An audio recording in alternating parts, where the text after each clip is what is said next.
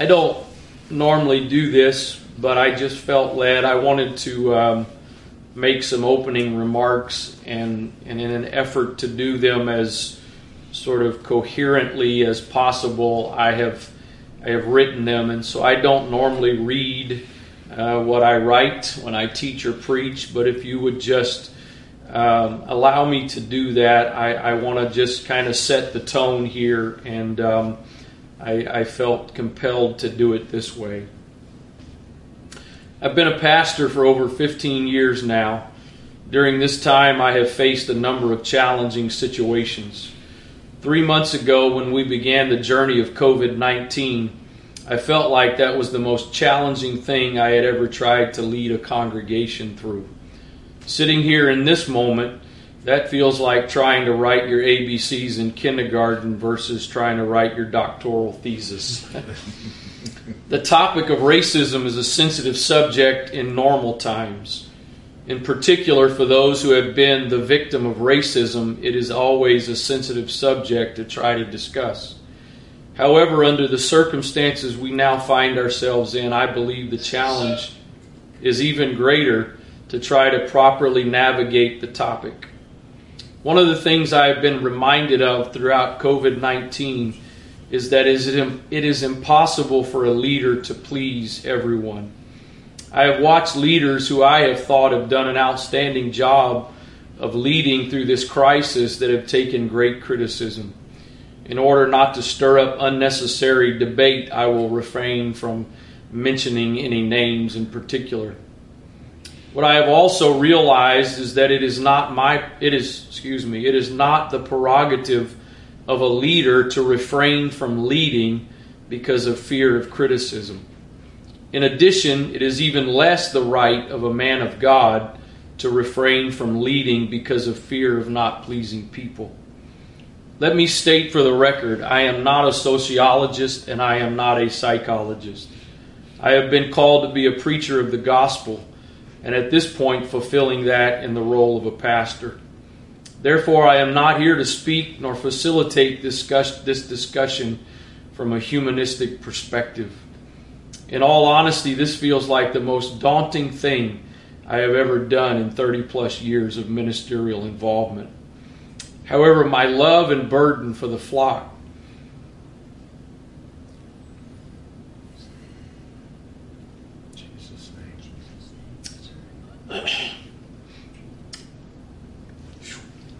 Jesus' name.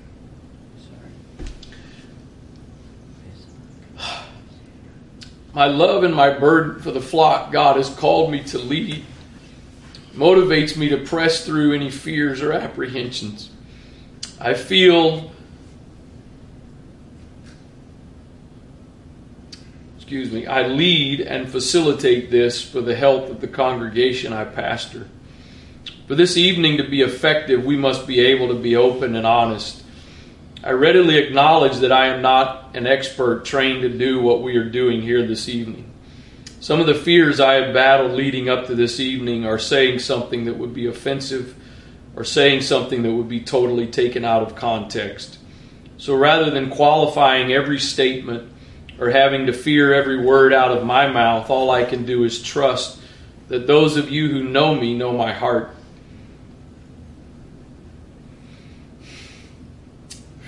Sorry, I wasn't. This wasn't in the notes. It's all right. to those who do not know me, I leave it between them and God to work anything out that may they may misunderstand or take offense at. In any endeavor like this, the goal of what you are trying to accomplish is extremely important. So let me try to give the basic context of what I hope we can achieve this evening. First of all, I believe we need to understand that the issue of racism is more close to home than many realize. I believe that it, when it is not as prevalent in the media as it is right now, we take for granted that it does not exist when it actually does. Secondly, I believe we need to take an honest look at whether or not we are as healthy as a congregation as we may think we are. While we may look around and see diversity, I do believe that is very positive. I think we have to look beyond that to truly evaluate where we are. I in no way think that we can accomplish all that needs to be done in one evening. So, by the help and grace of God, this will simply be a start. Before we begin our discussion, I would actually like to, to uh, begin with an apology. I realize that what I'm about, with what I'm about to say, there is a risk. The risk is that those who may not have had an issue may now end up having one. However, that is a risk I am willing to take.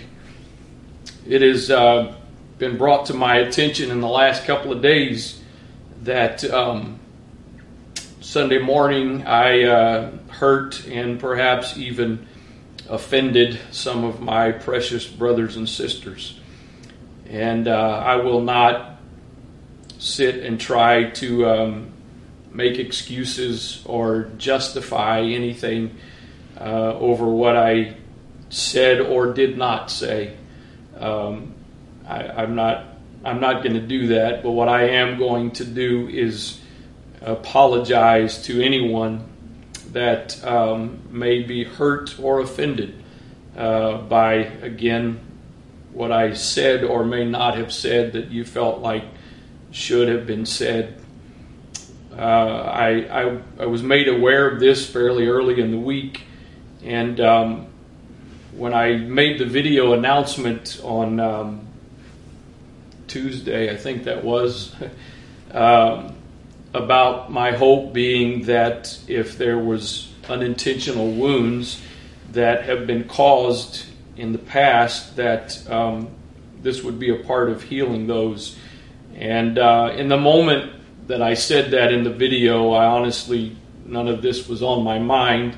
Um, but yesterday, as I thought through that and this came to my mind, I realized quickly that the words that I spoke on Tuesday, uh, I actually have been a part of that. And so I want to just um, offer my apologies um, again to anyone that, uh, again, what was said or what was not said that you felt should have been said.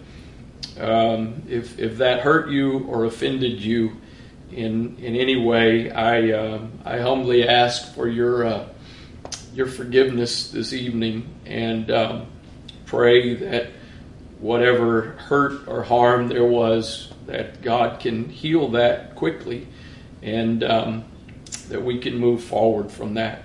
So, um, I I um, I. I uh,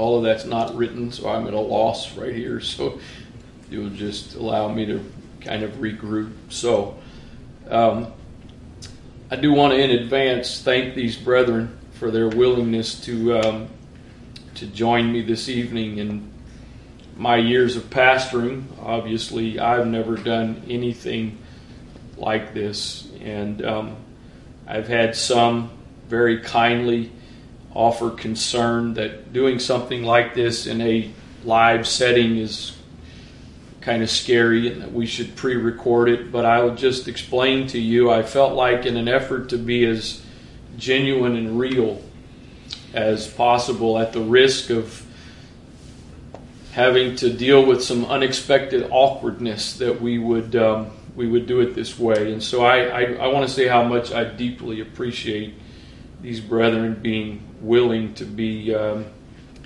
vulnerable and participate and uh, and be a part of this. Um, so, uh, in in just a moment, we're going to kind of begin. I'm not here to dominate this conversation, so I'm just trying to lay a little bit of foundation. Uh, as we were talking for a few minutes before, and um, I don't say this to sound defensive. Um, I, I say this because I want you to understand what is going on. We have uh, we have had, in, in the big scheme of things, uh, a very minimal amount of communication, uh, and and in a lot of ways that's been intentional because I'm not interested in in any way us sitting here and this being a scripted event. I, I feel like that makes it somewhat disingenuous. So I want you to understand that we did um, have a little bit of email back and forth, but we met uh, prior to the start this evening. And, and in that conversation, um, the point was made that, that there is a, that there's a difference between uh, racism and prejudice, and that they're they're not the same thing. And the suggestion was made to actually kind of uh, read the definitions of those and kind of have them as a part of the context of this conversation. So I'm going to do that.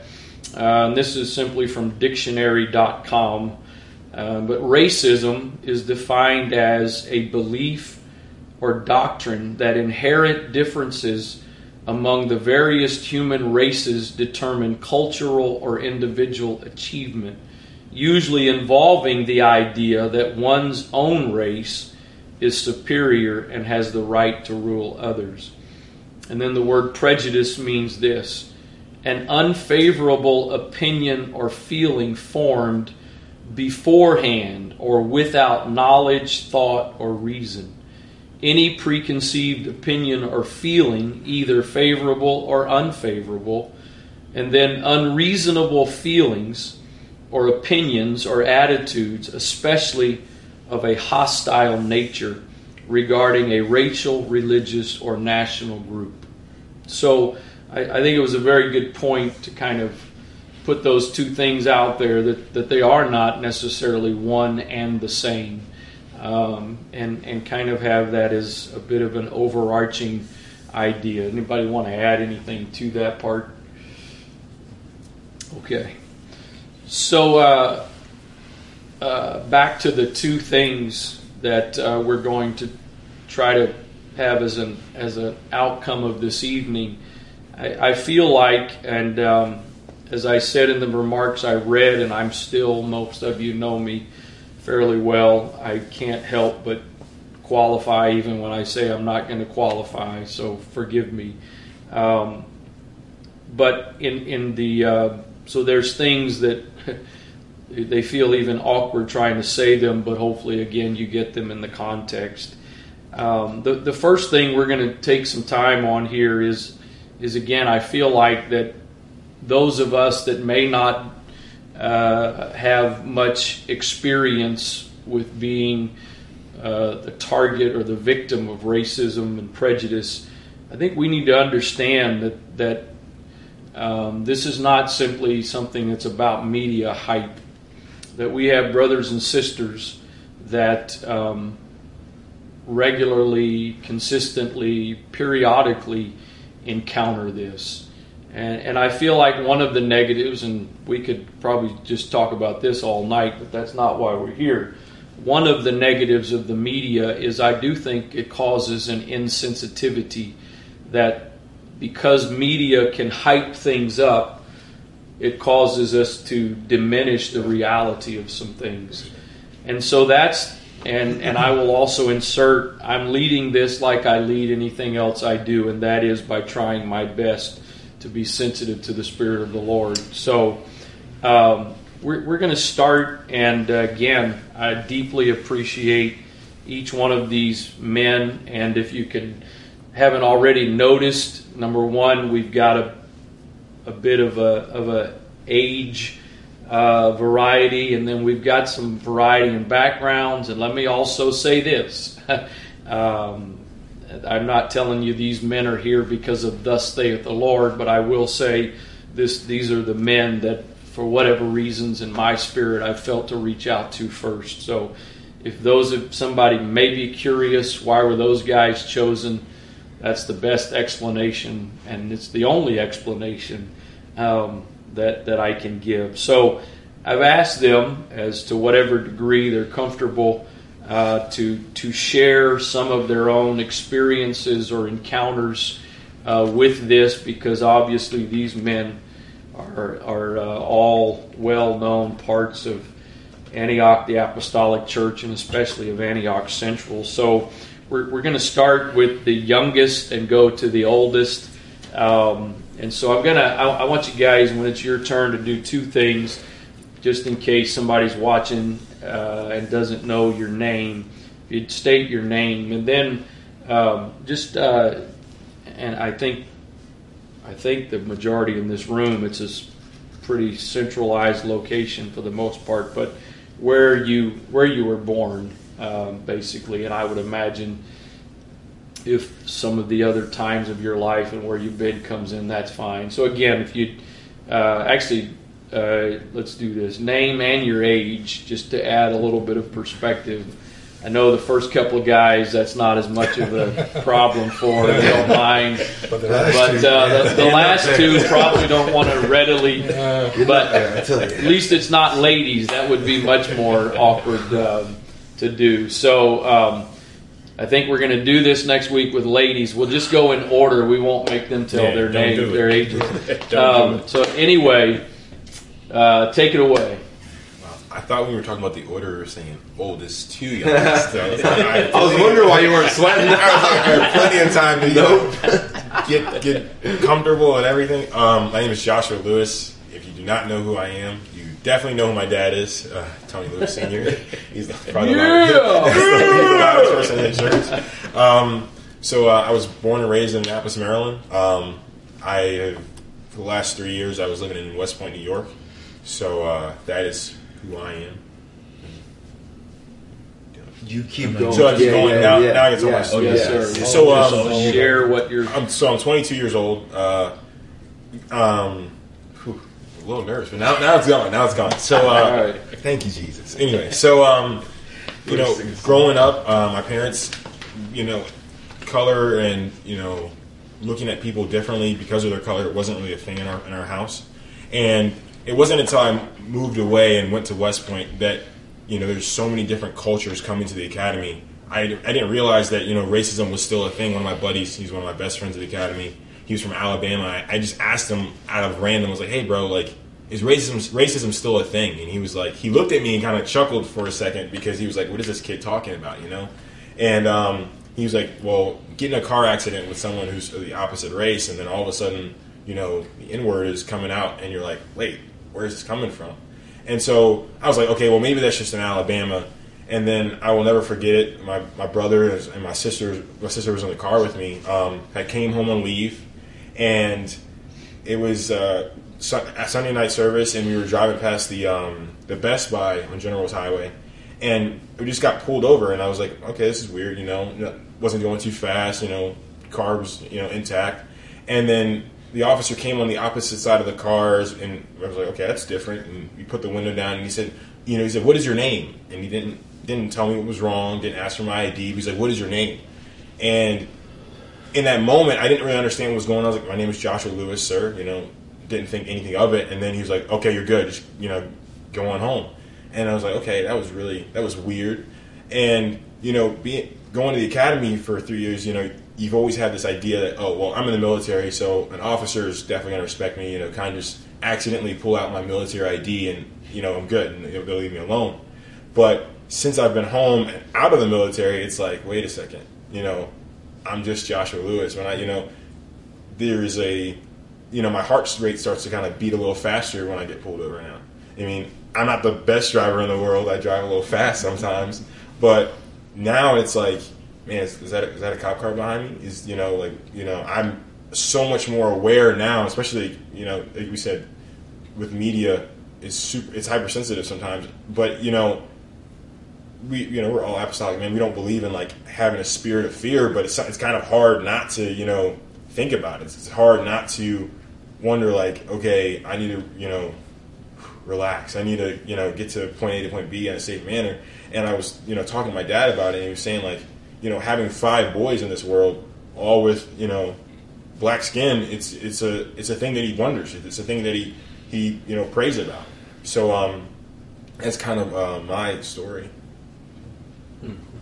So I I'm going to do my best to be the best listener here this evening, but I think that's I think that's just a great point as far as the fear part.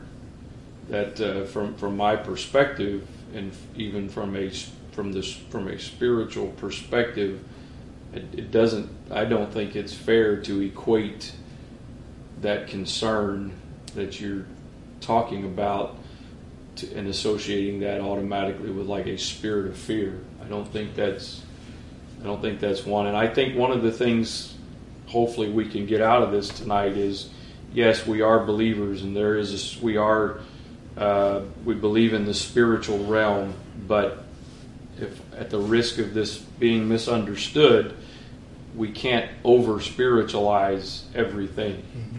That's right. And I think we have to acknowledge that there's some things. It's not that it's a spiritual thing. There's, I mean, this is probably another topic for another night. How you deal with that may be through some spiritual tools, but the reality of it, I think, is is more than that. So, well, uh, my name is Jalen Mock.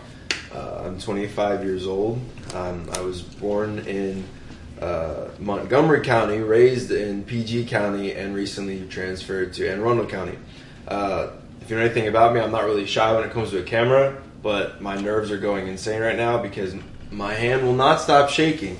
So I'm just gonna get that out there and let y'all know. I, I, here we are. Anyway, um, yeah. So I am, if you do not know, I am the what's termed biracial. Um, mixed is what a lot of people also refer to it as. It's uh, my mother is white and my father was African American.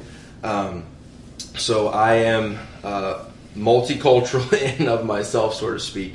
Um, and that being said, it did give me a very unique experience uh, as a child um, when it came to cultural differences, when it came to experiencing racism, when it came to experiencing prejudice, uh, because I was on the outside identified as a black male. Um, but from my house and from the family that I grew up with the most, it, they were all white. Um, and it, I always remember the moments when I would get my first state ID or when I'd uh, have to fill out that form or when I whatever it does, they always ask you like, "What's your ethnicity?" And before, it took them a long time to upgrade to other or to select multiple. But for the longest time, it was either or, and I was so confused. I remember the first time I asked my mom, um, she was like, "Well, go ahead and check it off." And I went to do white. She's like, "No, no, no, black African American." I'm like, "But I'm ra- like I'm thinking like I'm raised by my mom who's white, so why would?" And she's like, "Just this is what you're identified as because of what you're seeing on the outside." So I had to uh, select African American. Obviously, I realized uh, as I was older why that was. Now I can select multiple and stuff like that, but growing up that wasn't necessarily the case. Um, so very unique experiences throughout life. Uh, seeing sorry, this is very weird. I'm just like side profile. I don't like it, and this isn't any better. So we're just gonna keep the side profile. Anyway, um, very unique experiences uh, because again, growing up in a uh, white family and seeing that side of the culture more so, but at the same time being identified as something else in the world. And let me give you an example. Uh, I did not, I did not not see color in the sense of I didn't see color, but I did not go like label somebody as an individual based on what their skin color was because again me seeing myself as this but seeing my, the people i cared about the most as something else i realized the, their skin color does not value who they are as a person so i just embraced whoever and whenever and i loved everyone a great example is I had a lot of uh, friends as a child, um, and they were from all types of ethnicities, from black to white, Hispanic, mixed, like myself. It was all over the place. And I think one of the first encounters I had, uh, specifically realizing what world I lived in, because my world was it's all fine, we all love each other. I was a product of love. I was a product of a black man and a white woman coming together and having a relationship, and this being the product. So I did not see an issue from one color to the next. But I realized in different experiences that that was not necessarily the world that I lived in. One of those first experiences I remember it was I was a it was a childhood friend. I went to go spend time with him at his house, and I got the privilege to meet uh, someone in his family, and uh, I couldn't quite put my finger on it. I just knew there was something off. I I most of the time I went places, they'd always go back to telling my mom, uh, he was so well behaved and he, he cleaned the house and oh well my mom would come back and be like well I wish you did that at my house. Like it's like most stories I feel like parents and children. But it was like yeah he's so well behaved but this family member I just got this strange vibe and I was like am I doing something wrong? Am I am I, am I does she think I'm cutting up? Like do I need to use my better manners? And I couldn't put my finger on it. Until one point uh, she was talking to this family member was talking to uh, my friend's parent, one of his parents, and uh, says the comment, I don't understand why you allow them to play together as much as you do and why he's always with them. And I kind of was just, again, they don't know I'm there, I'm around the corner, And I'm like, what does she mean? What did I do? And she says the words out of her mouth. I mean, he's black. Like, that's not going to be a good thing for him. He's going to have a bad influence on him. And I'm like, what does that have to do with my color? Because again, I'm judging people based on their character as a child because that was my life. I didn't label people and who they were on their skin. It was their character because that's how I was raised. Um, and that was the first encounter when I realized my color just because I don't see it that way as a is, is it's just it's it's their outside and it's their culture perhaps, but it's not who they are. I then quickly realized no, this to some people this impacts who you are. And the craziest thing that blew my mind was this wasn't a person from the world. This was an apostolic Pentecostal in the church that said this, and I'm like, what? And I, I never. My mom's probably gonna talk later, be like, I've never known this, and be like, yeah, I didn't tell you because I just I didn't know what was wrong, and I couldn't put my finger on it as to. I thought it was something wrong me. I was like, what? What did I do to get this kind of treatment?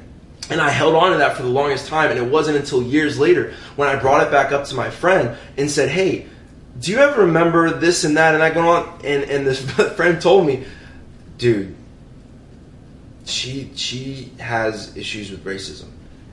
and I just was like, seriously, in this day and after 60 years from civil rights and 100 years before that, dealing with the Civil War and all sorts of stuff, this is still a problem, and, and I'm realizing that it that it, it is a reality. And uh, we talked about it, and he was like, I didn't realize it for the longest time, but then I watched how they acted, I watched how they talked, I watched how they felt about other people, and it became very evident to me that this person has an issue with racism. And that was one of my first instances realizing that the world I lived in didn't see the world the same way I did, didn't feel the feel the world the same way I felt it, and didn't judge the world the same way that I was judging it, but that there were preconceived ideas and preconceived notions and preconceived characteristics that were applied to a person simply based on uh, their skin color. There are many other stories that I could go through, unfortunately, um, but I kind of went on along with that one. But there is uh, one, two more, I guess I will share. Uh, and this is again because that was when I was a child, but something to give you an example of more so recently to let you know that while I was a child 20 years ago, uh, this is still something today. I was in a conversation very recently with a good friend, and I trust this person. They're not one to lie, and they were telling me how a friend of theirs, they were having a conversation with them, and uh, my friend was showing their friend a picture of a mixed baby, and was saying, "Oh my gosh, aren't they so cute?" And this friend looked at it and said, Oh, well, half of them. Well, I'm sorry, half of them? And I asked my friend to explain, and they said, That's exactly what I said. I said, What do you mean half of them? And the person said, Well, I mean, I'm assuming that's a mixed kid. The other half's black, right? And they were like, Yeah. It's like, I. I just for me like I wouldn't I wouldn't date or have a kid with a black person and it's just and I, and this is not again not a person in the world even this is someone that is an apostolic Pentecostal believer, and they, was not in our church. I will say that, but it was in a part of the bride, and that blows my mind that even today that is still the mindset in some people's mind that, and that is unfortunate. There is other conversations that I've had with friends of mine where they said uh, people have oftentimes used the terminology, well, they're not racist, but they won't ever let their kids marry a black kid, and I'm just like so at least prejudiced. like, like, let's get down to the real. Like, there's still there's obviously an issue there. If there's something that you're you will not allow X, Y, and Z simply because of the pigmentation of someone's skin. Um, and so it blew my mind. And again, kind of bringing back to what Josh was talking about about the reality of the world we live in. Thankfully, I can say I have felt love from my church. I have felt love from the people, my my pastor, his family. I there I have not there is times I've experienced prejudice and racism throughout my life, some in the church, some without. For the most part, I do feel the love and I do feel the embrace and I do not feel a judge based on my skin color, but on my character. But again, while that is how we feel in the church, the the reality is when we come outside of the bride, there is still a world that we have to go home to. There's still a world that we have to walk in, and while the church, the bride might embrace you on Sunday and at your small group and at Thursday, they have to go back to the world. And I say that to say this I have not been one to embrace fear. I have not been one to know fear. I've talked about it many times. Uh, Pastor kind of likes to talk about his, the whole skydiving thing. I'm one of the crazies he's always referring to about the subject of I went skydiving and I would happily do it again.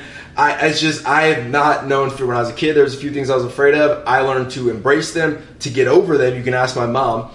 I literally intentionally did that because I did not like the concept of fear, of that limiting me, of that controlling me, keeping me from doing something that I wanted to do.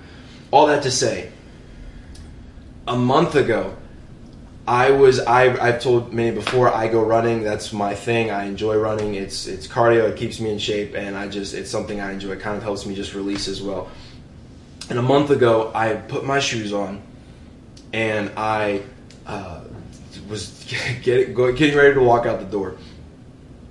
And I grabbed my door handle, opened the door handle, went to step outside, and I froze. And I just realized for a moment, do do you really want to go for a run today?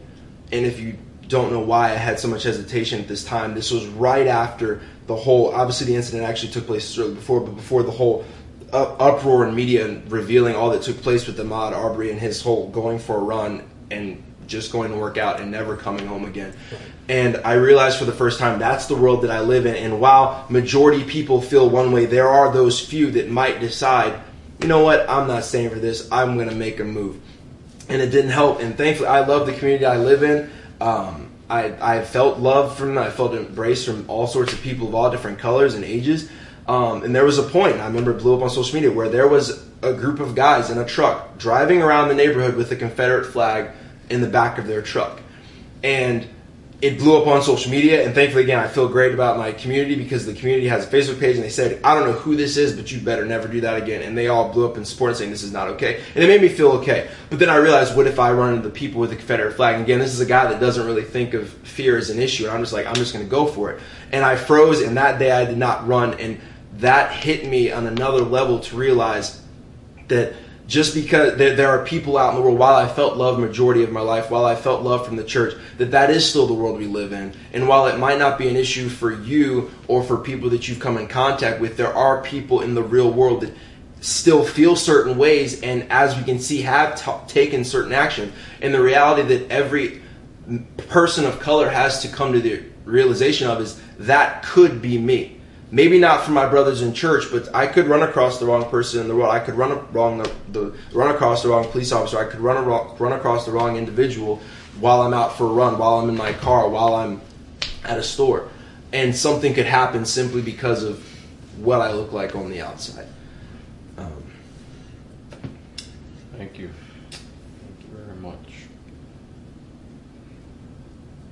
I don't. You don't have to tell your age because we're. You know. You're just gonna slide it yeah. over to me like that. I thought you were gonna say something no, to Jalen. Okay. Um, I'm gonna I'm gonna put your age out there. Yeah. Uh, I'm Vernell Spriggs Jr. Um, 48 years old. Uh, born in Baltimore, Maryland. Grew up in Fort Meade or Severn, Maryland, and Calvert County. Uh, I'm what you call Contredo. So I'm a city boy from the country. Um, so uh, I grew up the majority of my life here at church. Um, and I have encountered prejudice. I, you know, don't think it's racism, but prejudice. Uh, which is very hurtful. Um, and I'll tell you, I'm, you know, I'm, I'm not only black, um, I'm the stereotype. I'm black. I'm the product of a broken home. I grew up in the projects. Um, everything that people would discount was me and I was discounted by a lot of people. Um, I have stories on top of stories to tell, but I, I, will start by saying one thing because of something that was said earlier. If you have never had to sit your kid down or yourself personally and run through the list in your head of what you have to do if you get pulled over by a cop, then you don't understand. Um, I have had to have that conversation with both of my kids. I have had the phone call from one of my children that got pulled over. Not going to say names, everybody can try to guess which one. I only have two. But they were frozen with fear because they got pulled over for speeding and the cop got out of the car and automatically had their hand on their their sidearm. And it's normal. But if you don't understand that feeling then you don't understand.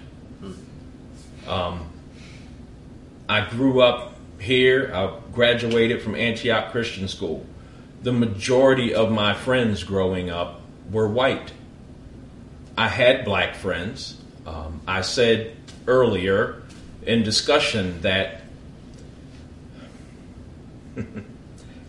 I kind of, for a great portion of my life, I felt like I was in a middle ground. I didn't fit in either place. Um, I went to school and I felt great, and I could be one person at school because that was what was expected. And then I went home and I had to be this totally other guy because I didn't want to get beat up on the streets. So, that being said, um, I had friends that, you know, we'd be out and late night shooting pool or went out to have crabs or whatever. We get pulled over, and one of my white friends is driving, and he you know, put the window down and, you know, cop would come up and say license and registration and he'd say, Well, what did you pull me over for? And it's like paralyzed me in the passenger seat. Because that's something I could never do with without ramifications. It's it's hard to explain what you go through internally just because of who you are. And like I said, it, until you've had to sit down and have that discussion with your children, you just don't understand what it's like to be in this skin. My first recollection that I have of I always knew there was a difference. I always knew that, you know, my friends, some of my friends could do things that I couldn't do. And there were other friends that I just couldn't be around because of what they did. And you couldn't be in a group or be seen or wear certain things, even back when I was growing up. You know, you couldn't have nice things. If you did, you had to have gotten them dishonestly. Um, but I think it, it really struck me that I knew the difference when I was early teens, dating age. And here it is, I have this world that I'm in for church and school, and I have all these friends, and I started liking one of them. And it was brought to my attention that you guys can be friends, but you can't be friends like that. And that was the first time I realized whoa, there's a big difference. There's a huge difference. And now let me tell you, everyone that's watching your emotions are going to go through all sorts of because mine are. They're just going to do somersaults or somersaults, and one of the most life changing things for me was I moved away and I came back, and the brother that told me that pulled me aside in church and said, I'm sorry. He's the only person I know of in my life that apologized for labeling me and judging me without even wanting to know me. Changed my world. So, you know, I, like I said, I can tell story after story after story. Um, I kind of feel bad because, you know, everybody just, you know, I sometimes want to say, why me? But why not me? Obviously, I've been able to handle this. Um, this climate, this culture, like the pastor said in the beginning, heightens everything. The problem with it is when the hype is all gone and the media is quiet, Right. I'm still going to be in this skin. Right. And my life really doesn't change. Um, I have been passed over in workplaces. I, you know, I have had to work extra hard as a businessman to get the majority of my customers to even trust me because of what they see. It's common but disheartening when a customer comes in to meet you the first time and they say, looking for Mr. Spriggs. And you say, that's me. And they freeze and say, oh, that was, that was you on the phone. Well, yeah. Um, it's, I, I can continue on and on and on, but I won't. Um, I think I got what I had to say out. Thank you. All right. Thank you. I forget who's younger or older.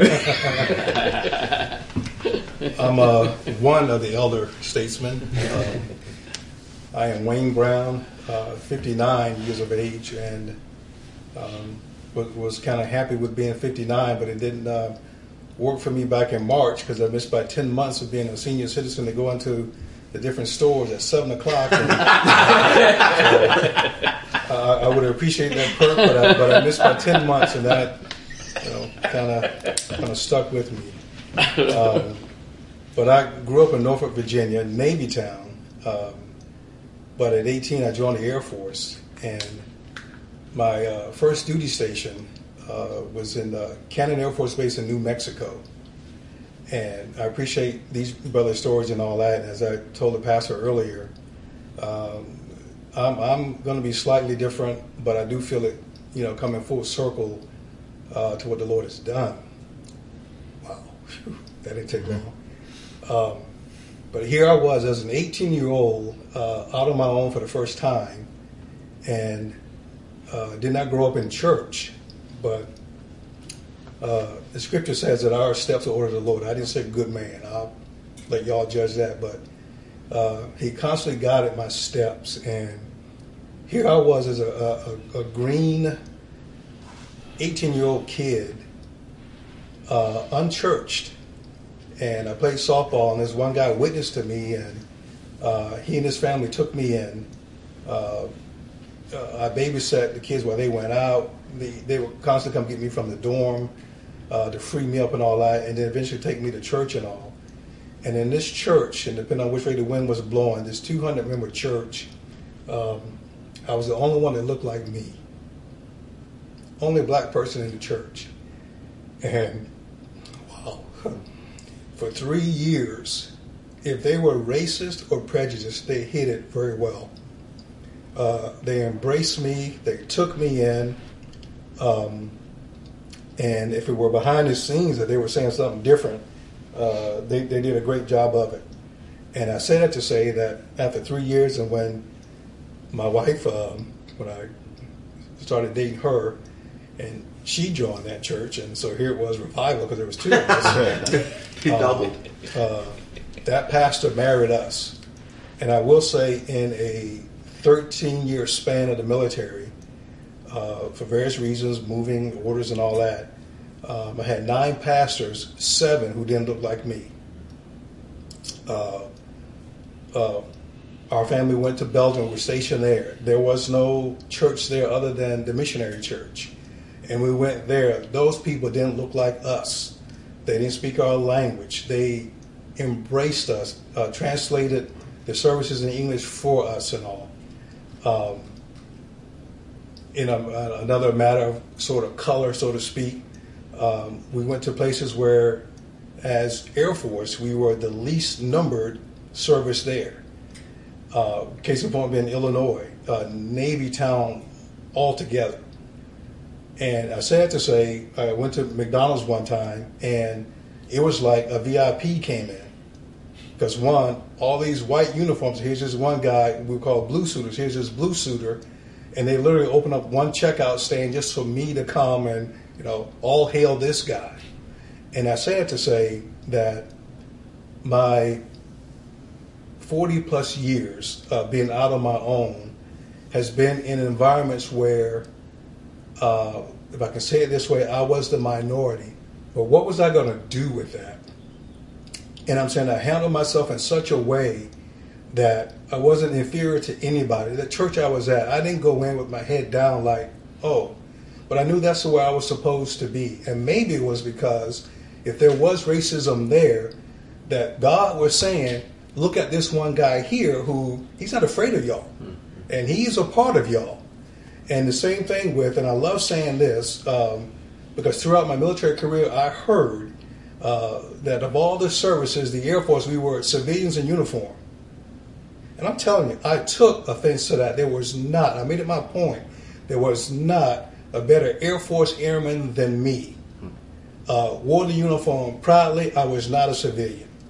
Uh, went many a place where there were we were outnumbered in ranks, but I made it a point to stand out. And I sad to say is I come full circle with how come I don't have it that I was called names or or or, uh, or, or uh, treated uh, unfairly.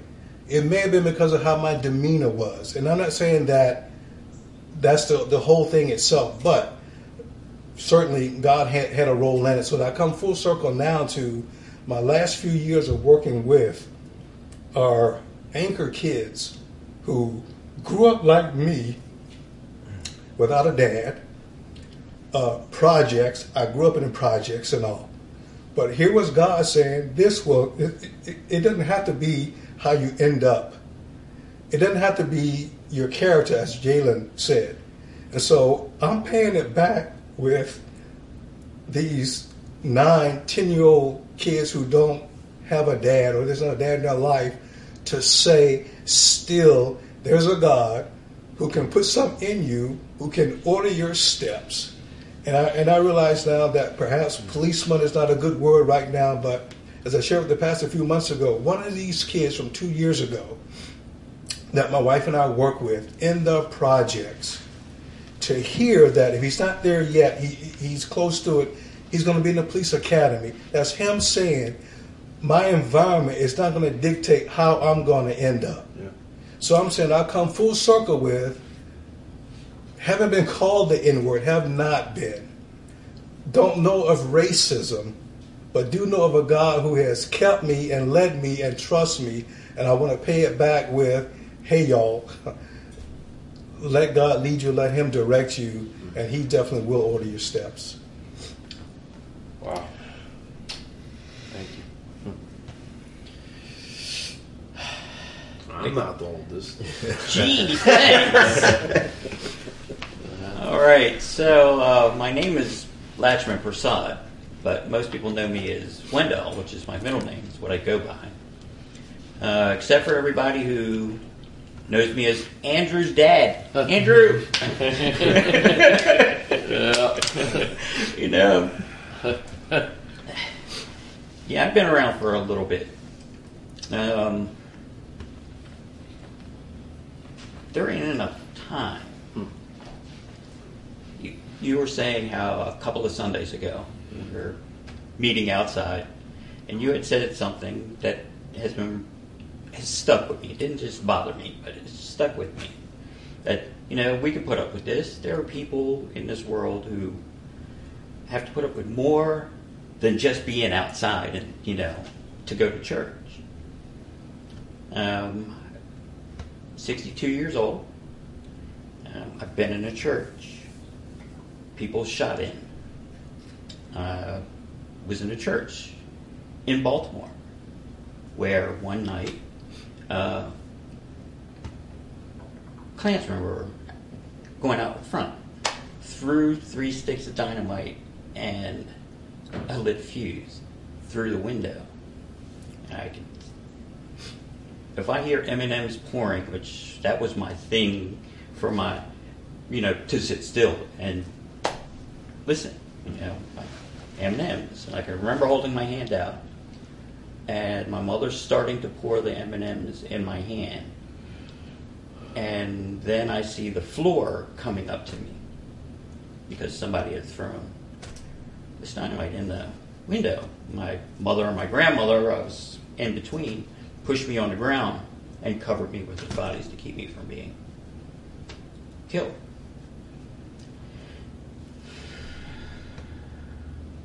When I was growing up, there was no one like me. Know, my father's East Indian. My grandparents and my on my father's side and my great grandparents came from southern India. My father, you ask my father, he'd tell you he's not East Indian, he's West Indian because he was born in Trinidad, West Indians. Um, but my mom uh, is from North Carolina. I mean, she's black. It dates me to say that because black and African American, you know, I asked my father about it once uh, when I was younger, and he said, you know, that's they will try. One of the ways to keep people downtrodden is for them to keep you from knowing who you are. If they can keep you from knowing who you are, they can keep you guessing about everything. It's one of those things, and I just had to talk with someone yesterday about it, and he was saying, "This is what I've done. This is you know this is who I am. This is what's happened to me." And I said, "You cannot tell. Keep letting other people tell you who you are." You know, I know your circumstances. I know that you think that you shouldn't be here. But you should let the Holy Ghost tell you who you are. Because when I look at you, I think there's a brother in Christ. That you are an heir to a throne and a crown. Me, when I started to say that, uh, not knowing anyone like me, uh, when I went to kindergarten and first grade, black church, I mean, uh, school, Baltimore City, uh, I'd hear, well, you're not really black. You know? Mm. Yeah. But you're not really white either, yeah. even though you speak properly and you read correctly. And uh, second grade, my, my father got out of the Air Force, uh, went into insurance, was uh, talking to a couple. They were selling their house. He liked the house. And we moved in. Friday night, we moved in. Saturday morning, my dad's like, you know, and I'm in uh, first grade. Come on, let's go for a walk. Walked up to see pointed out the school that I was going to be going to. And we walked down the street, and there was a, a newspaper stand. We went in to uh, get a paper. He went in to get a paper. I went in to get M&Ms. Uh, we walked out. I was like, wow. The police were there, blocked off the intersection. There was a parade. You know me. I'm like, hey, you know. It was the Ku Klux Klan. Baltimore City. You've been to my parents' house. When I went to school,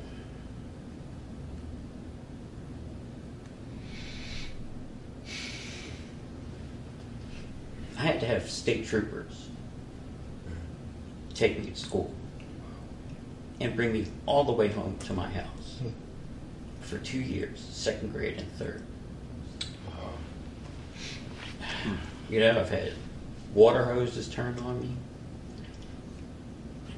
All kinds of stuff that was said, you know.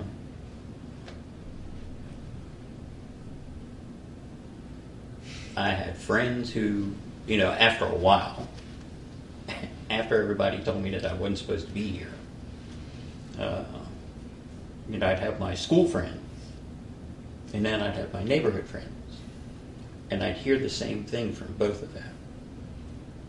And my white friends were like, "Well, you're not really black, but you're not white, so it's all right for me to be friends with you right now." I'd go home. Now, after a while, the neighborhood changed colors. Um, I'd have my friends in the neighborhood. Well, we can be friends with you now. You're not really black, but you're not white. So we can we can agree on that.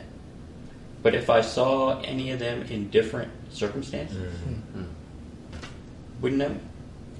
Wouldn't know. That's why it's really hard for me sometimes to get friendly with people and to let them know what's in here or what's in here. Because I, for the longest time, I couldn't trust anyone. I couldn't even trust my own family hmm. because there were people in my mother's family who didn't like the fact that my mother married outside of her race. You know, they would never talk to us if we were. I mean, we were one of those kids there. You know, they were from North Carolina, so for a month we got to go to North Carolina to stay with aunt somebody or our great uncle somebody's farm. You know, uh, and they you knew the ones that wouldn't interact with you other than just while you're right there. Aside from that, and they were the ones that did. Uh, I didn't know my father's family until I was after the third grade. That summer between third and fourth, we took a plane trip down to, to Trinidad, and it was really strange. You know, here's this all these people that they're my family, but I didn't know I had them. It just never dawned on me that they were other side of the family. Um, it was different, but accepting. Because most of them knew that I was an American, you know, and which carries a whole different kind of connotation for people down there. And I'm, and I know from over time, from having traveled a little bit, that it uh, is different other places. But in some states, it's still the same because you're not really one, but you're not really the other. Um, I could go on for a while. People have always told me that I should write a book, and maybe one of these days I will, since I have time now.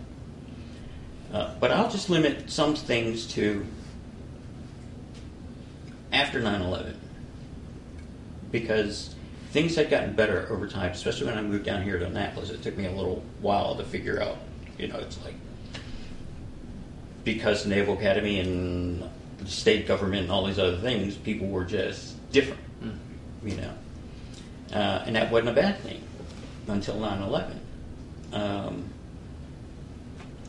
after that, and I had just talked to my father, I was laughing and saying, you know, how, you know, we were followed by the FBI because uh, my father was a photographer. He's traveled a lot. Plus, he also knew a whole lot of people in Baltimore. Uh, one day, uh, we,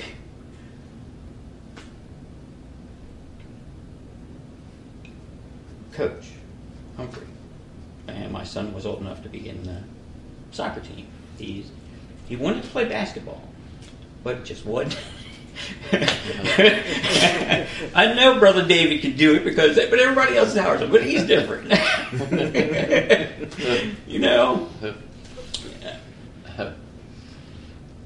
This one day, it was during the uh, when they had the Beltway sniper. When we had to have you know people, adults come there so we could play in the field in the, in the drainage pond for a while before we got to a uh, field we could use. And this one day, I was just, you know, came in really quickly into the parking lot because I was coming with Andrew from someplace else. And Andrew was in the back of the minivan. So I just pulled in and the gate was locked. So I just pulled out and I made a note. There was a police officer standing over, sitting over there in the water uh, plant right at the top of the hill, church road there. So I just pulled out and I was saying to Andrew, you know, I got to, I got to talk to coach, make sure he doesn't drive the bus down there a little too fast, since there was a radar trap set up down there. And in the back, I looked in the rearview mirror because something sparkled, and I realized he had turned his lights on and pulled out. Now, I'm in the car. I'm going. I got to go back up to the school, right up to the school, and then come back. Uh, Jerry, coach, we drive down that, that road, be doing the speed limit, not like you normally. Yeah. So we get there, the gates open, I park, bus is up in the upper parking lot, there's a lower parking lot. And, you know, we throw out the balls, the cones, everything, everybody's out there running the laps and doing stuff. And I hear this sound. You know, it's strange whooping kind of noise. And then right over the top of the trees, Baltimore City police helicopter with men in ninja suits on the side dropped the rope. They came over, and of course, we're all like, wow, that's the new helicopter. and Andrew is like, dead. And I was like, what? He's like, he points. And I turn around and look in the parking lot. Parking lot's full. I counted 25 police cars. One of your sons was there. Jerry, Brother Humphrey, came up and said, uh, What do you think all this is about?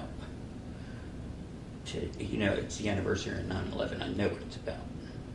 So I walk all the way down, and I get to the gate. To, and all the all the state troopers who know me now, you know, they're all looking and they're all laughing.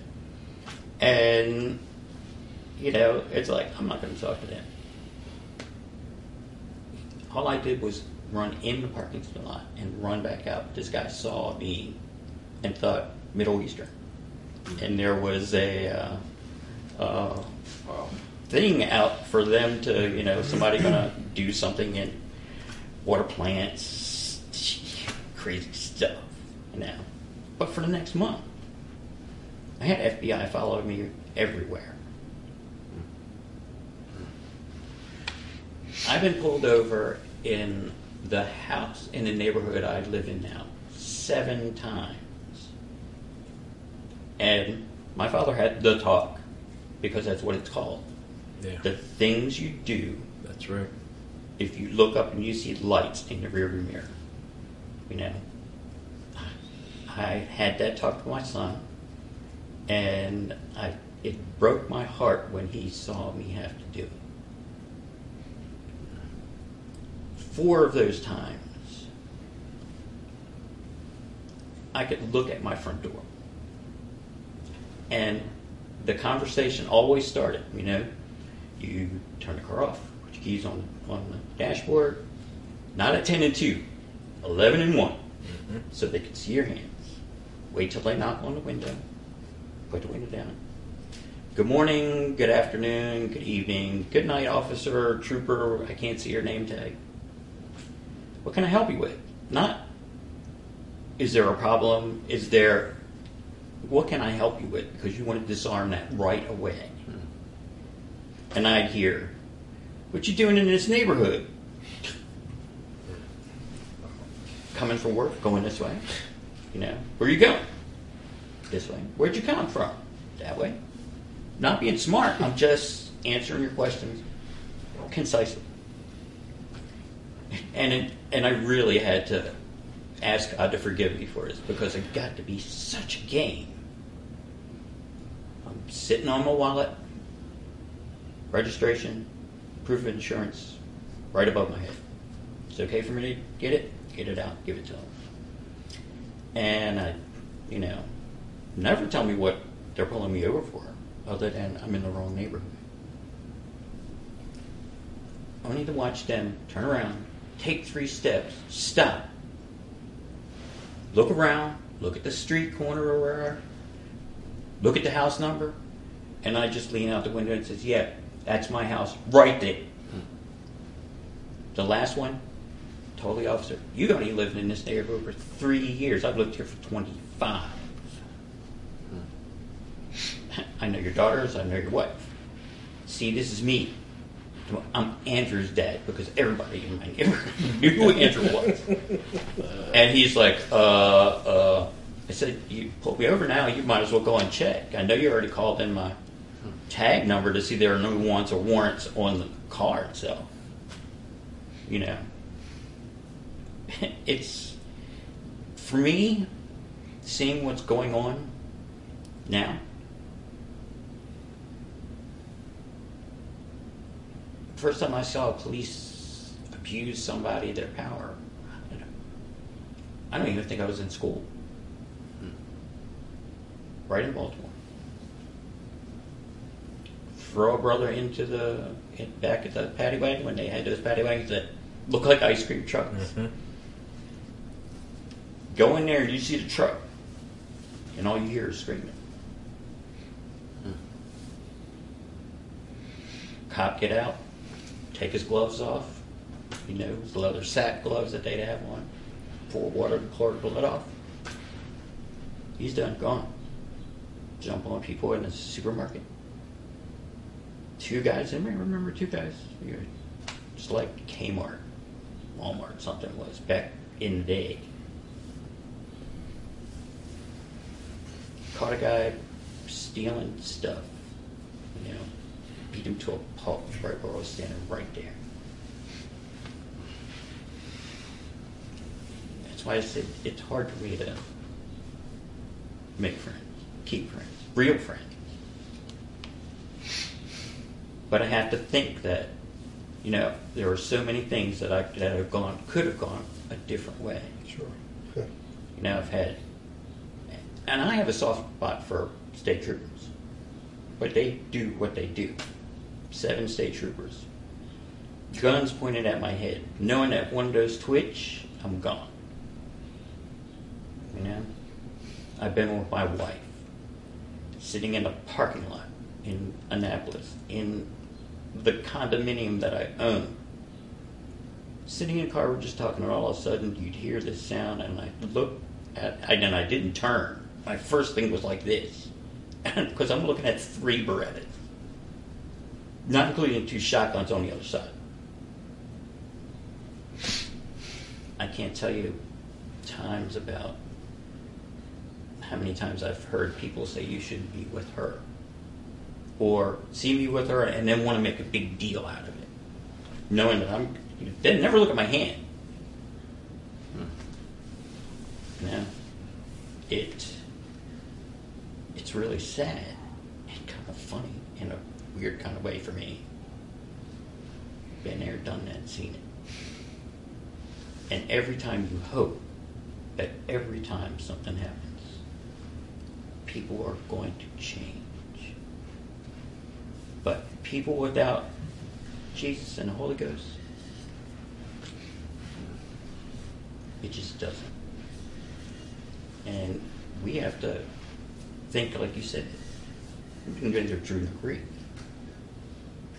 slave nor free. We're all the same. And the saddest thing, the saddest thing happened to me when someone came to me, not just one. You need to control your son because keep him away from my daughter because she's not going to be he's not going to be able to have a relationship other than passing it broke my heart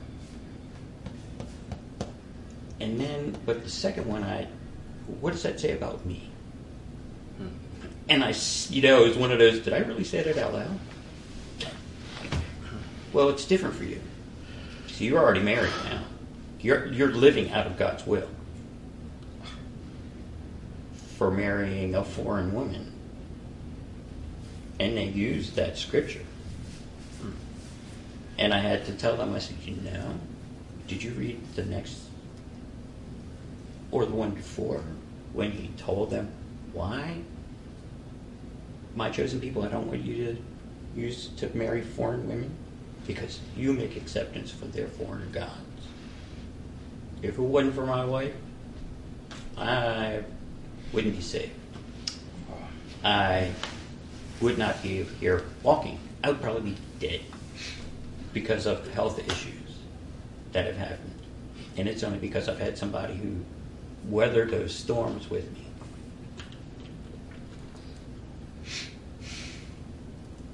It's important. But some of these storms she shouldn't have to put up with. And like I said, it breaks my heart every time I hear one of those. Because I'm neither one nor the other. Somebody make an off color joke. You know, when somebody, if, like you said, somebody says, oh, the brother over there, the African American, the black brother over there, you know, I don't really hear that anymore. You know, because I know they're just trying, I know what they're saying in their heart. That was just the label that they point out right away. And I make a point out of saying, oh, you mean the brother with the blue suit on the orange stripe tie or the white stripe tie? You're always trying to teach somebody something who doesn't know something the way it should go. Did I take up too much time? Not at all. Absolutely not. Because one of us can keep going for a while. I, I think we have uh, very uh, uh, well portrayed or by the transparency and vulnerability um, of people we all know or most watching know.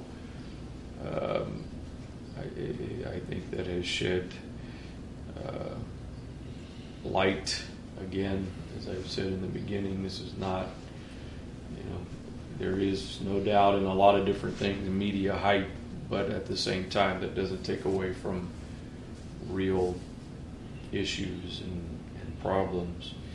And so I, I know we've been going uh, a little over an hour, um, and uh, this is this is um, there's there's logistical challenges to getting us all together. So we're going to go a few more moments um, here because I think we need to spend a little bit of time on the second part, and I think some of the things you've just said, Lindell, are a, a, a great transition into that.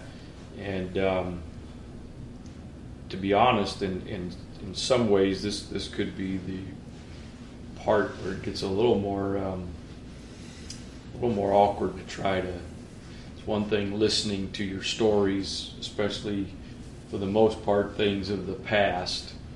Um, but as I said in the beginning, it's one thing for me to sit and look at this room and go, "Yeah, we're doing a great job at being a diverse congregation." It's another thing to kind of dig a little deeper and um, as challenging as that may be as well, we are going to do that. And I want to, I want to make a point, and I'm going to try to be as brief with my part, and again allow for the, the perspective and input of these brethren. I do believe there is a component of what's going on, especially in the world right now, that is a spiritual battle.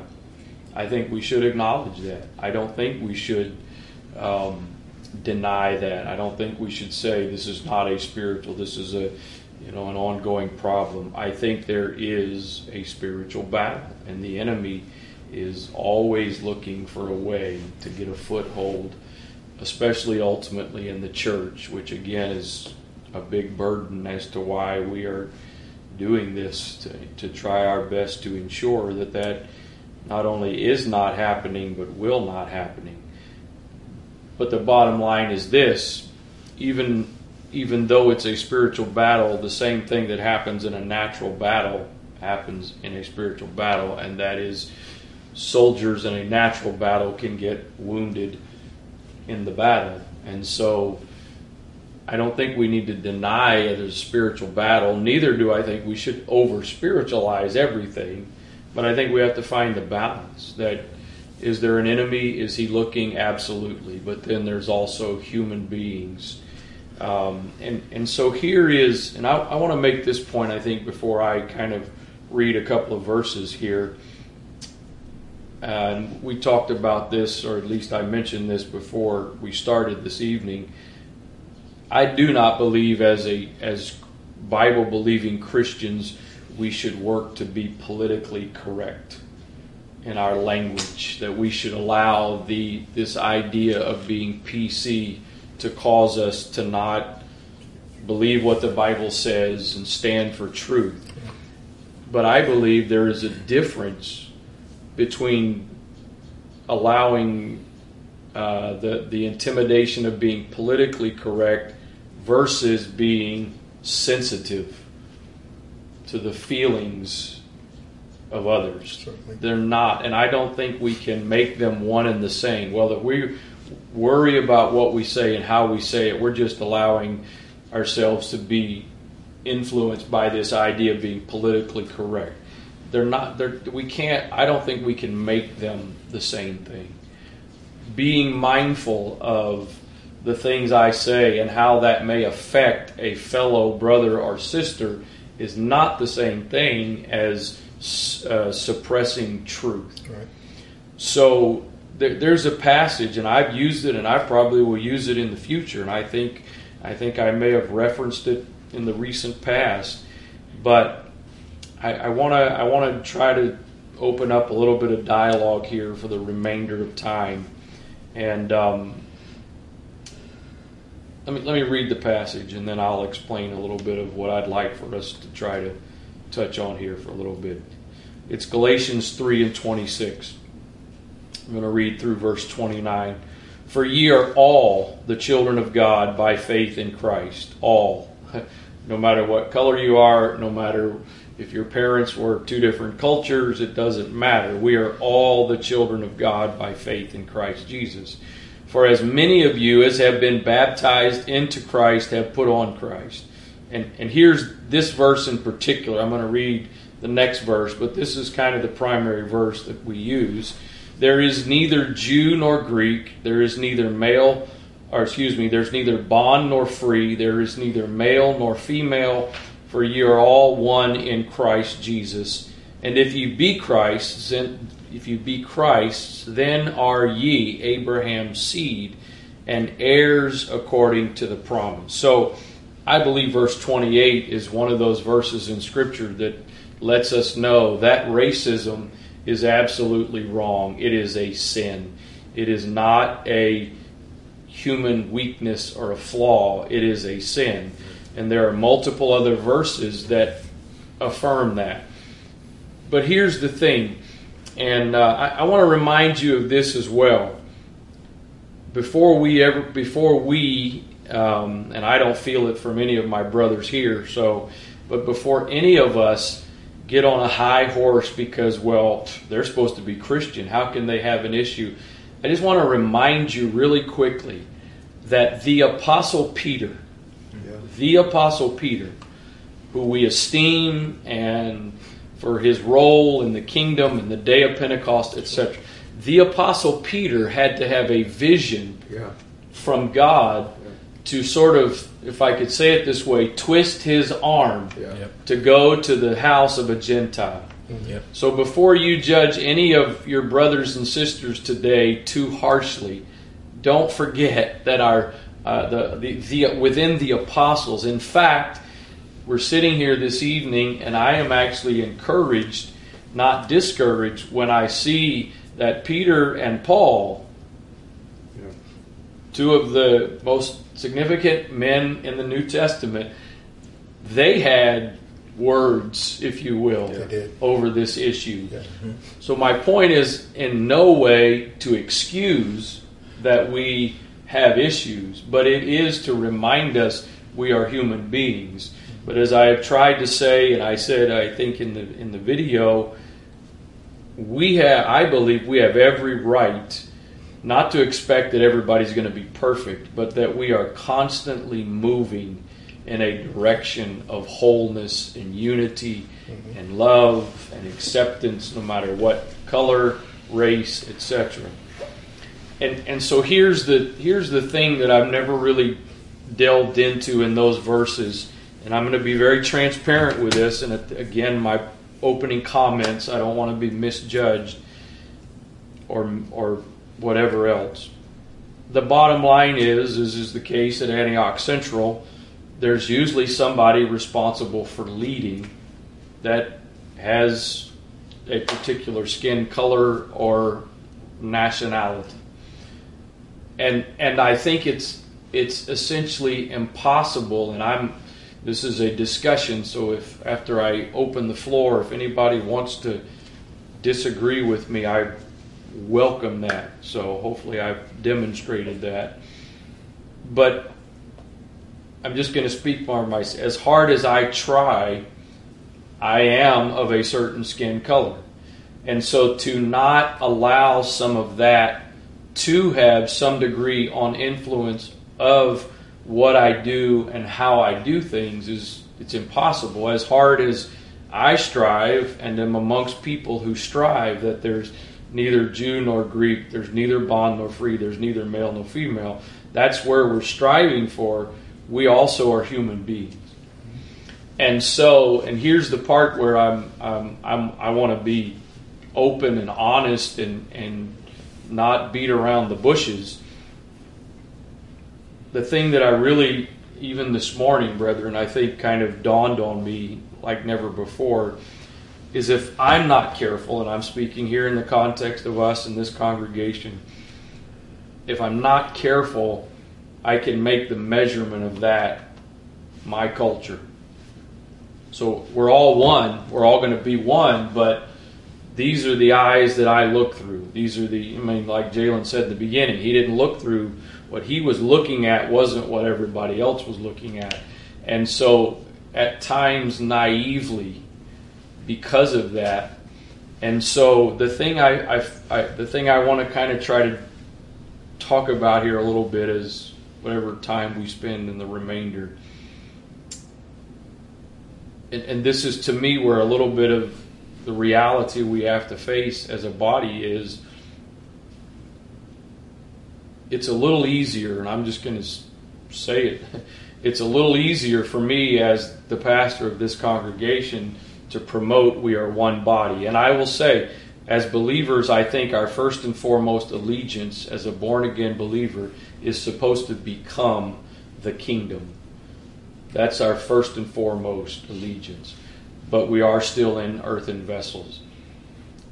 So, and here we are. Are there ways? Have, have any of you either personally experienced or have you observed ways in which, while we are striving for that, that there are some some uh, obstacles or challenges that we have not been as aware of as we could be to say, you know, okay, we all are one body, but that one body has to continue to recognize what's making up that one body is not one skin color.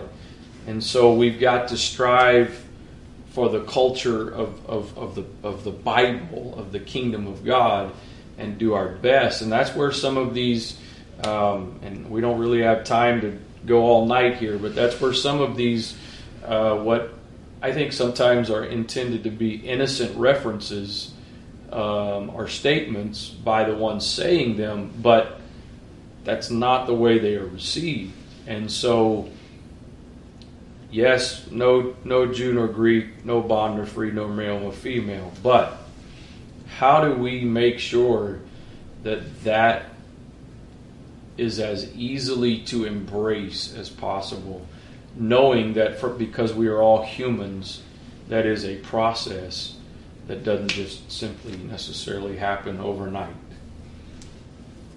thoughts, comments, Um, you know, I, I think about some stuff like the statement of, I, was blind, now I see. Those scales come out, or those blinders that only make you see this. I think through the Holy Ghost, He lets us look at things differently. You had mentioned where Peter, you know, that sheet came down and I was like, whoa. If he didn't look at it and change right then, because God spoke to him, I think that's what we need to do. And that's what I think this is. One of those times where we get to look at things a little differently. Know, there's no way for us to walk in your shoes because there's only me in here. You can't be in here with me. With me. All we can do is talk about whatever it is that's. And I don't hold a grudge. Not this church.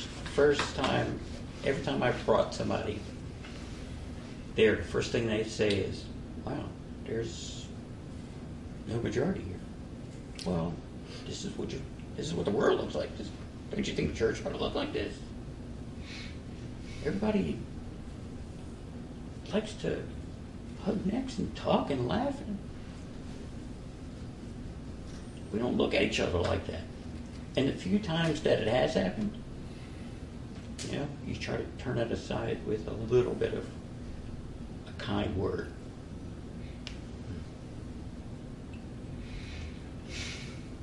Um, I think uh, there are two specific things that can be done in this regard, and I, I personally feel that our church has done an amazing job at doing both of these things, which is why it's hard talking about it almost because you feel like you're correcting something.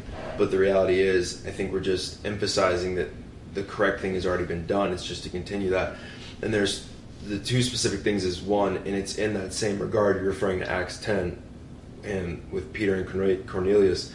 And what happens is when he finally goes to talk to Cornelius, there are two things that happens. First, Cornelius falls at his feet. Peter says, "No, I'm just a man." He puts them back on the same level and says, again, going back to Galatians when he says, "We are one."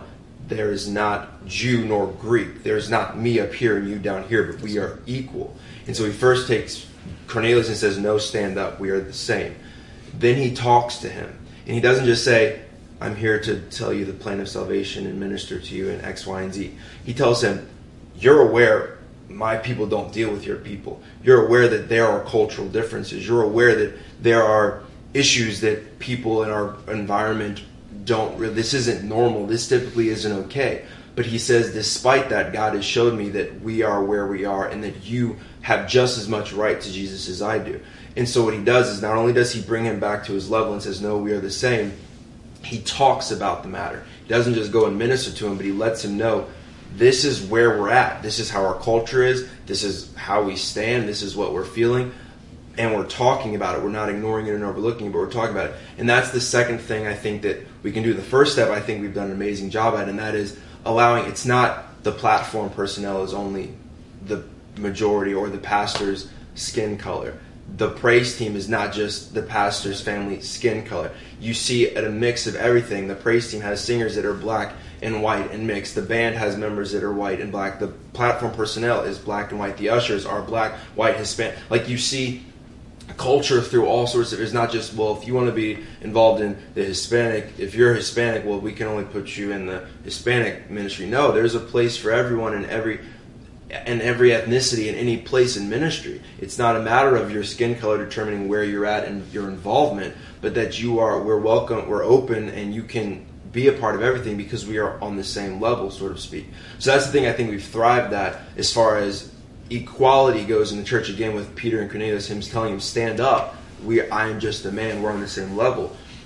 And the second thing, again, I think is the talking, which I think is a huge step of what's happened today is Peter again didn't just ignore the fact that there are issues in the world and that our kinds don't typically mix and there's obviously issues with your people and my people. He talked about it, was open about it, and said, "This is where we're at." And I think as that continues, because like I forget if it was it was one of you two made the comment about how these conversations happen when everything gets flustered up, but as soon as it kind of settles down, the conversation ceases, and oh, we're just going to continue back to normal. I think that's what has to change. Is there has to continue to be a conversation about this, and and and I think people honestly feel uncomfortable talking about it because it, it they might think they might trigger someone or they might cause emotions to rise up. And the other side is well i might i, don't feel that this is me and i, I don't am, do i need to apologize for my my ancestors mistakes type stuff? And that's not that's not what needs to happen. It's just talking about it because when you get it out things can change if it's not if it's just talked about in your in your private group it doesn't change anything. If you have like if there's an issue with something that was said sunday someone needs to come to you about it and say i had an issue with what was said sunday because when they do that things can change. Like tonight um, and I'm, I'm finishing but just a testimony to this story is many of you know one of my closest friends andrew nilsson. We were traveling uh, west to visit some friends not too long ago and we went through a certain state and a certain county where uh, things got a little you just you felt it. Because again we wrestle not against flesh and blood and there are things in the natural but there are also things in the spiritual. And as soon as we got there i could feel it. Like there's just the the hate and the the, the culture there. I knew let's put it this way i was not going to get out of my car for anything in that moment. And no sooner i started feeling that way a car drives by with a confederate flag sticker in its window we continue to drive and there's a confederate flag hanging from a house up on a hill continue to drive. There's a mom and pop type shop, and there's a Confederate flag hanging in that window. And I got quiet, and I just began to like sit in my seat and just just got quiet and calm. And I wasn't going to talk about it. I wasn't going to bring it up because typically people don't see that. Kind of like we talked about how people, unless they know, like when it comes to the cop issue, they don't think about how to handle themselves in that situation. And I will never forget what happened. And it's honestly, it, it's just I love him for it I wasn't talking about it because I knew it was uncomfortable and I knew how I felt and I got silent. But he, in the silence, because he tell, could tell something happened, he says, Did you see the Confederate flags? I said, Yeah, I saw them. He said, I'm sorry, man. I know that's not. this not should that should not be okay. I don't know how that that's still allowed. That people are not banging on their door to rip those flags down. And he he talked about it, and it said two main things. One, he wasn't he wasn't blind to it he saw the flags and he realized that's wrong. And that's, I think, what happens is because people, if they're not experiencing it, they kind of unintentionally become blind to it innocently. That's what in, in, ignorance is. It's to not know. As a child is, they don't know and they just they become blind to it and don't see it as an issue, and they drive by it every day and don't think about it. So it said so much about him because not only did he see it, but then he spoke about it and he talked about it and he knew it was going to be uncomfortable. But he said, I want you to know, you obviously know how I feel about it because we're friends. That is not okay, and I'm sorry that that is that that that your ancestors had to deal with that, and that and that that is that is still apparently a thing in this world because people still feel that way. But he's like, I want you to know, I don't feel that way. If there's anything that I can, and we literally, I remember we had a 30 minute conversation about it, and it it said so much to me because he saw it and he talked about it. So again, going full circle, I feel like that is what can help and continue to help is again the the the the equality, for lack of a better word, that happened with Peter and Cornelius is the same thing that happens in the church. Where if you if you have a burden for music ministry and you have the talent and the anointing for it, by all means, your skin color is not keeping you from the platform. And the same thing goes with the, the opposite side. We have to be okay talking about it. I know it's uncomfortable at times. I know it brings up wounds, and that's the reality. We do it with everything else. We talk about the wounds, we, we let it out. And this is just something that we can no longer be afraid to talk about just because it makes us uncomfortable, just because it might mean at one point in life we hurt someone's feelings with something we said. But when we talk about it, we can help bring about change in our body and in our church and in our world that we live in around us from our brothers and sisters in Christ. So, can I piggyback off that real quick? Um, so much of like social media has been like you know your silence is like your compliance and stuff like that and a lot of people have put that in oh well then i have to post something on social media about right. this too and i've had this conversation with jalen and some other people and you know that's not the case. No. You know, you don't have to. Like for me personally, I don't put anything on social media. I mean, Yeah. it's not my thing. I don't. I don't communicate through that way. I mean, I, but I'm still, you know, for. I mean, I'm still involved. I still want to make sure that I'm standing up for what's right because I was. Um, I was talking. to someone- I to my dad about it. Like when our church prays about things, something happens. Like we have, like our church Antioch has an anointing. So when we pray about stuff, when we go to God and talk about those things, there's something that happens. And another thing that you know kind of bothered me is I heard you know some people I couldn't even watch the video. To me, it's like, like the video obviously of George Floyd and like you know to that conversation of us speaking up about things when we you know turn things off. Oh, I, I can't even look at that. It's like we can't be naive and put our head in the sand at that point. We have to make sure that we are still educating ourselves, still seeing that, you know, this is still out there. This is, you know, it's not the boogeyman. He's not just, you know, hide under your bed somewhere, but that's a thing that does still happen.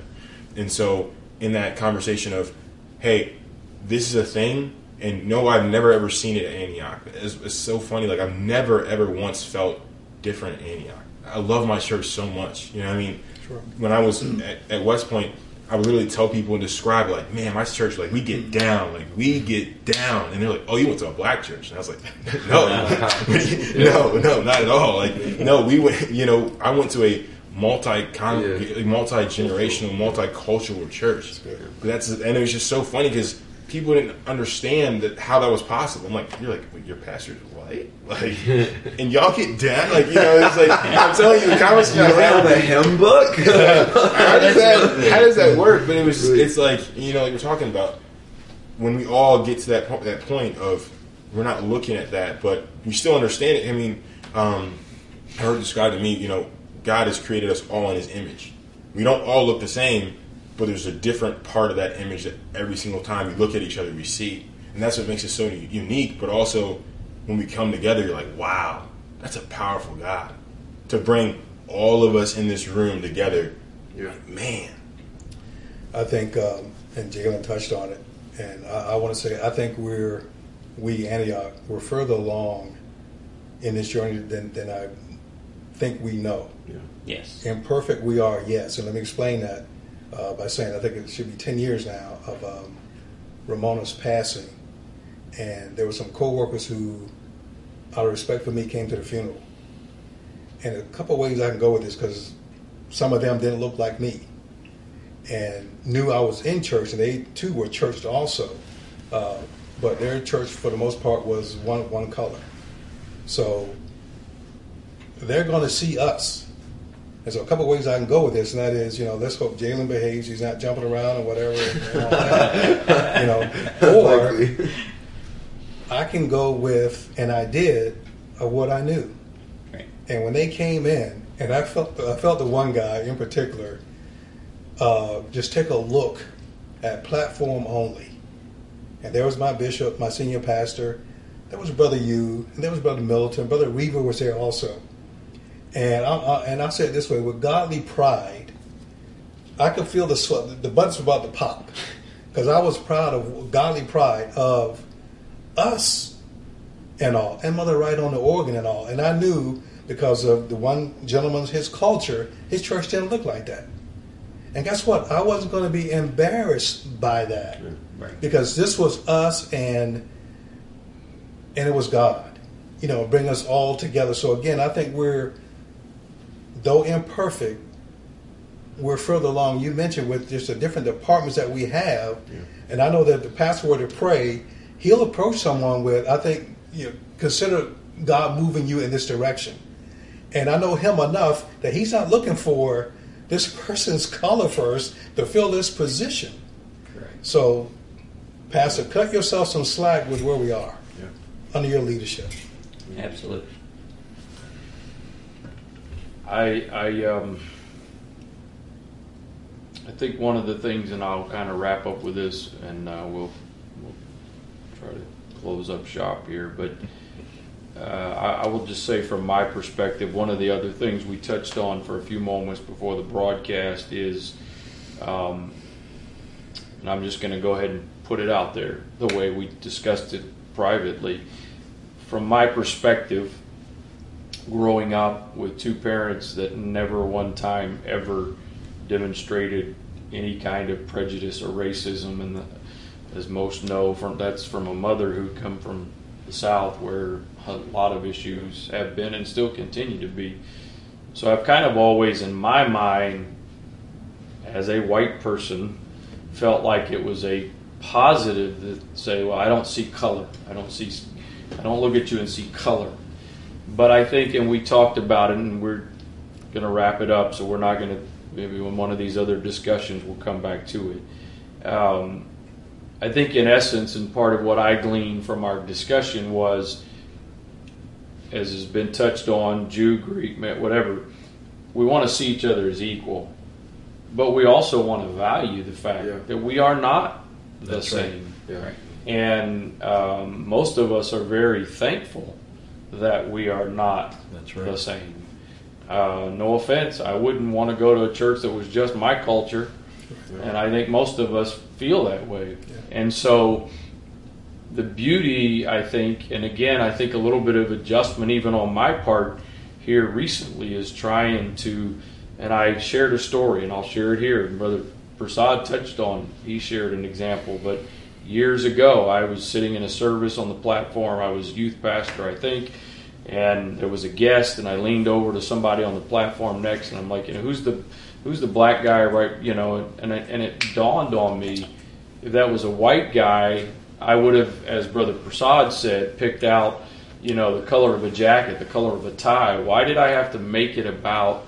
Um, and, and I think sometimes in our desires to try to, you know, we we we are we in a very sincere effort try to do something that we think is for the good that we actually end up learning. Okay, that wasn't um, it wasn't as quite, and I uh, realize they're not represented here this evening. And my, again, my only explanation is I've gone with what I felt, but you know, it's it, it's being mindful of our Hispanic congregation that, and this is a challenge. Is it you know? Are they? Do we refer to them as Hispanics or Latinos or what? We we have to be mindful of that. And I think if we all and and I've I've heard it. I think this evening sometimes specifically said, but I've also sensed it and that is if we can sort of believe the best in each other and understand, okay, that's really not what I want to hear, but I understand where your heart is. Uh, and I think that's happened um, subconsciously to this point. And so uh, that that's a, that's another thing again. Just what what I mean by and what I, what my burden is is you know for my mind to just assume that it's the best thing to say, hey, well, I don't see color. Well, that, that may be, that may not necessarily, while my intent right. in that is a very positive intent, we, we also value, and it's a part of, I think you said it, Jalen, that's a part of who we are. That's right. And so that's, that's again, and we don't have time, but that's again a little bit of a changing of me personally, of the perspective. Okay, yeah, there is neither Jew nor Greek, there is neither bond nor free, there's neither male nor female, but all of that is based on who we are, where we come from. And that is, to me, part of the ultimate testimony of the power of God that we can embrace that we are different and yet we can love one another without any kind of hesitancy or reluctance. So, assuming we still have an audience, I want to say once again, I want to say once again to all of you gentlemen, I, uh, I, I deeply, deeply appreciate your willingness to um, to be a part of this. Um, considering we've never done anything like this, and we we are all had our apprehensions. Um, I don't know about you guys. I think I'm actually going to sleep pretty well tonight. Oh, yeah, Much better. Please pray for these gentlemen. Most of them have not slept since Monday, so um, so thank you. Thank and you, uh, I, why don't we just um, one more time before we close a word of prayer. Father, thank you for this time. Thank you, thank you, God, for what you're doing. Thank you for what you've already done, as Brother Brown said. Thank you that that you have already done some great things. But I thank you for what the future holds. That we are going to continue to grow and mature and develop in you. God, I do pray, as I said in the video, I pray right now, whatever wounds there may be, especially in the context that within the body may have been caused knowingly or unknowingly, I'm, I'm asking you for healing and wholeness in the name of the Lord Jesus Christ. Beyond that, God, as, as these brothers have willingly shared stories of their past and wounds of their past, I pray, I pray for healing for that as well. In the name of the Lord Jesus Christ. We thank you, God. Thank you for the privilege you've given each one of us to be a part of your kingdom and your body. In the name of the Lord Jesus Christ in Jesus' name. I want to say one more time that again, this is um, this. I do believe this is a start that does not need to be, as I've already said. I have every. I feel like we're supposed to follow this up next week. I may have to yield the chair to my wife. Ha ha ha. I don't think that'll happen, but maybe she'll at least sit in here with me. But uh, even beyond that, so. Um, I, I agree wholeheartedly that there is a need to continue because, and I deeply appreciate your statements, Brother Brown, that you know we, we do have some things here to be thankful for. But I, at the same time, the goal is to not just take for granted that. Right. So, thank you, thank you.